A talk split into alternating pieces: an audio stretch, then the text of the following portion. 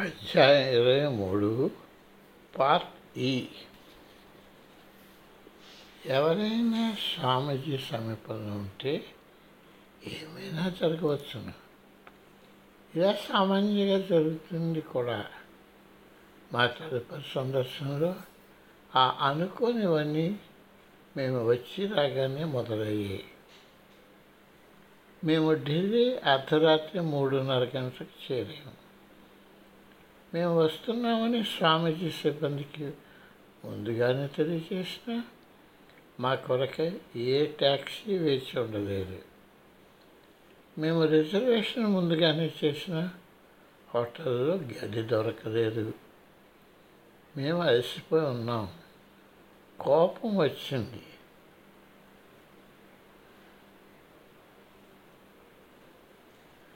ఇక ఏమి చేయాలో అర్థం అవ్వలేదు. అప్పుడు ఆ హోటల్ లాబీలో పెద్ద సోఫా ఉండటం చూశాను కష్టంగా నడుచుకుంటూ పోయి దానిలో ఉదయం ఆరున్నర గంటల వరకు నిద్రపోయాను అప్పుడు నగరంలో ఉన్న పాత స్నేహితునికి పాత స్నేహితునికి ఫోన్ చేశాను ఆవిడ అతి కష్టం మీద స్వామీజీకి ఈ వార్త చేర్చింది. మా కోసం ఒక గది కేటాయించబడి ఉన్నదని ఆమెకు స్వామీజీ చెప్పారు. ఆ సమయంలో అనుకోని విధంగా రిసెప్షనిస్ట్ ముందుకు వచ్చి గది రెడీగా ఉందని తెలిపి మమ్మల్ని అందులోకి దింపారు. మేము మధ్యాహ్నం వరకు హాయిగా నిద్రపోయాం. చక్కటి పండ్ల ఆహారం చేసి నగరంలోని స్వామీజీ అపార్ట్మెంట్కు మేము వెళ్ళాము. దారంతా ప్రాణం చేస్తూ రోడ్లు పూర్వం కన్నా బాగున్నాయని బిల్డింగులు బాగా మా కనిపిస్తున్నాయని కనిపించి కనిపి గమనించాను. రోడ్ పూర్వం కన్నా రోడ్లు బాగున్నాయని బిల్డింగులు బాగా కనిపిస్తున్నాయని గమనించాను. బహుశా ఇది ఈ ఊరు దారిలో మాత్రమే అయి ఉంటుందని తలచాను. ఆఖరికి మా గురువుగారిని కలిసినప్పటికీ ఇంతకు ముందు కన్నా రోడ్లు శుభ్రంగా లేవు అంటూ అడిగారు. ఏమి తెలియనట్టు మేము ఎలా ఉన్నాం? జపాన్లో మేము ఎలా ఆనందించామని అడిగారు. నా మధ్యలో ఉన్న ఆలోచనలు ఆయన చెప్పడంలో నాలో ఎల్లప్పుడూ ఆనందం కలుగు చేస్తుంది తక్కిన వాడు భావించినట్టు నేనెన్నడూ అలా పసికట్టడం తప్పని భావించలేదు. దానికి మారుగా నా గురువుగారు నా గురించి తెలుస్తున్నారని ఆనందపడేవాడిని. ఈసారి నేను అసలు సంగతి ఆయనతో మాట్లాడడం జాప్యం చేయలేదు. నేను నా జీవిత ప్రయాణంలోని తరువాత మధ్యని మొదలు పెట్టాలి. సన్యాసి దీక్ష తీసుకోవాలి. మా గురువులు గారు లాగానే నేను ఒక స్వామిని అవ్వాలి.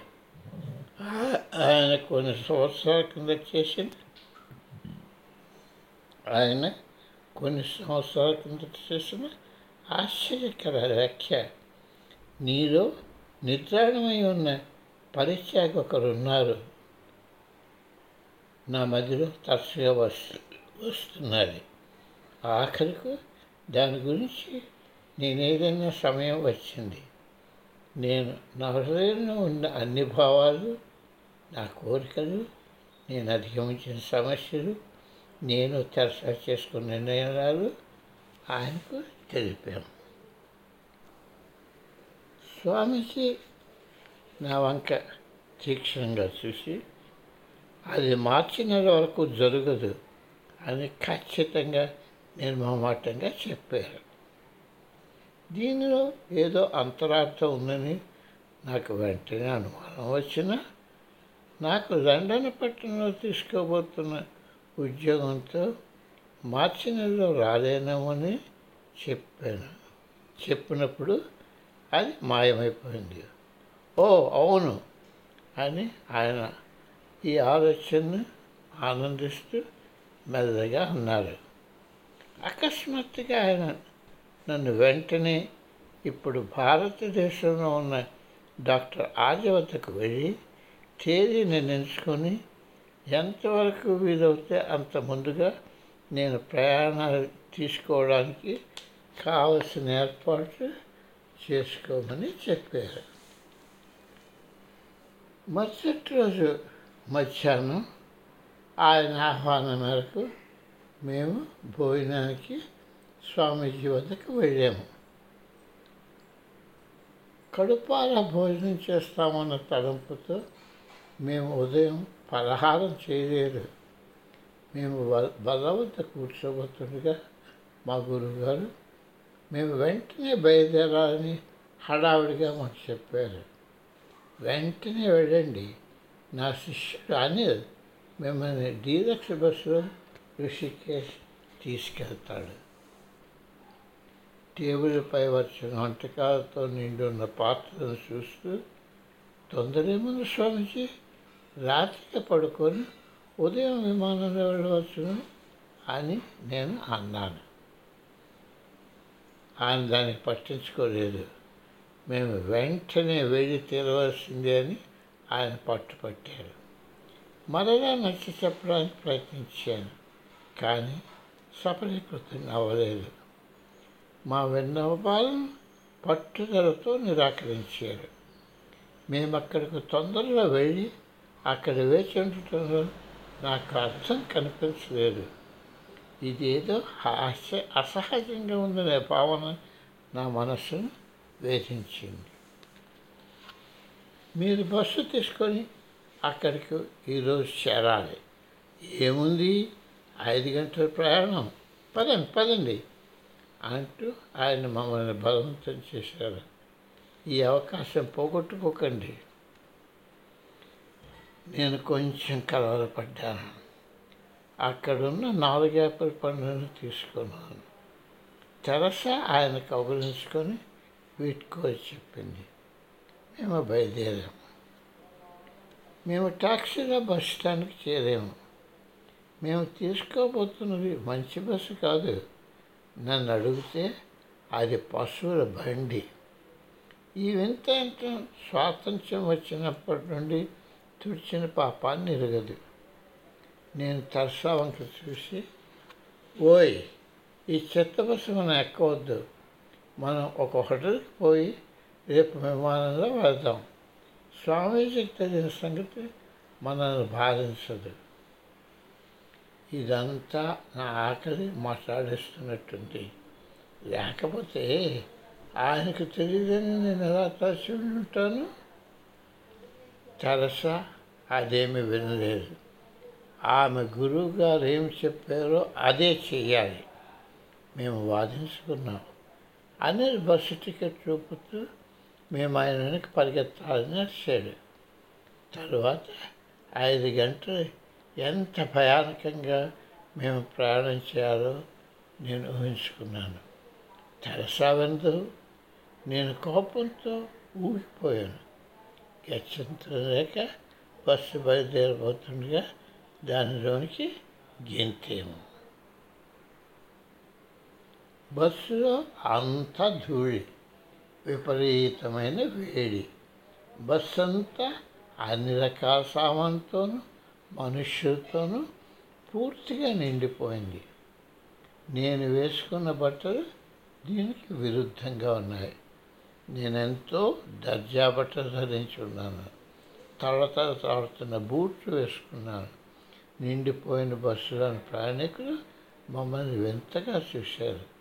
ఈ పాశ్చాత్యులు ఈ బస్సులో ఎందుకు ప్రయాణిస్తున్నారో వాళ్ళకి అంత పట్టలేదు బస్సు విలక్షణ ధ్వనులు చేస్తూ స్పీడ్ అందుకుంది. వెళ్తున్న ప్రతి మేరకు ఆకలి ఎత్తిపోతున్నారు. బట్టలకు ధూళి పడుతున్నారు. వెళ్తున్న కొద్ది నా పీడక విశృతమవుతున్నది ఇది ఐదు గంటల ప్రయాణం కాదు ఎన్నో గంటలు పట్టేటట్టుంది.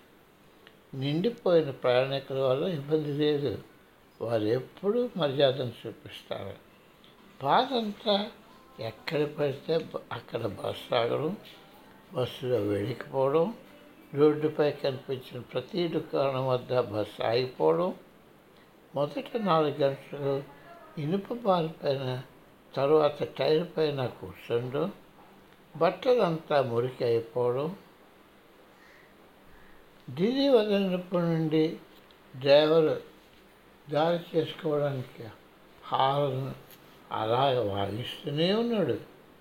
దానికి ఉన్న బ్రేకులు ఎంత పాతవో. ఋషికేశ్ వెళ్ళే మధ్యదారిలో బస్సు ఆగింది. అది కొంచెం సేపు ఆగుతుందని భావించి నేను టిఫిన్ తినడానికి దిగాను. ఆ వేడితో తలసాకి ఆకలి లేదు.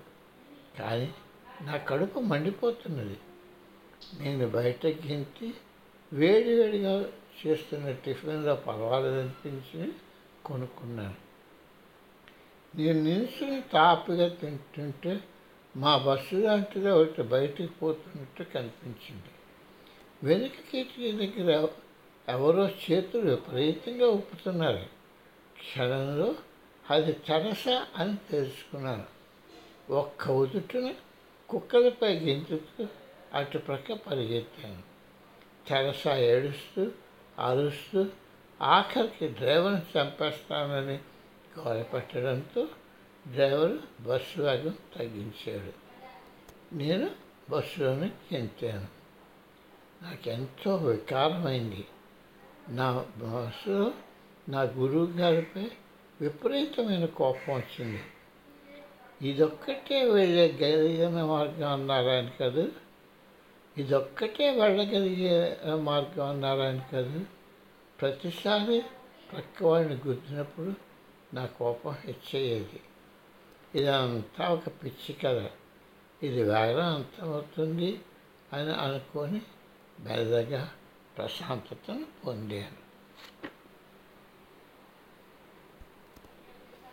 ఆఖరికి బస్సు అర్ధరాత్రికి ఋషికేశ్ చేరింది నొప్పుల బాధతో మేము బస్సు దిగి బస్సు స్టాండ్లో కొన్ని దీపాల కంతలో మమ్మల్ని ఒకరికొకరు చూసి నవ్వుకున్నాం.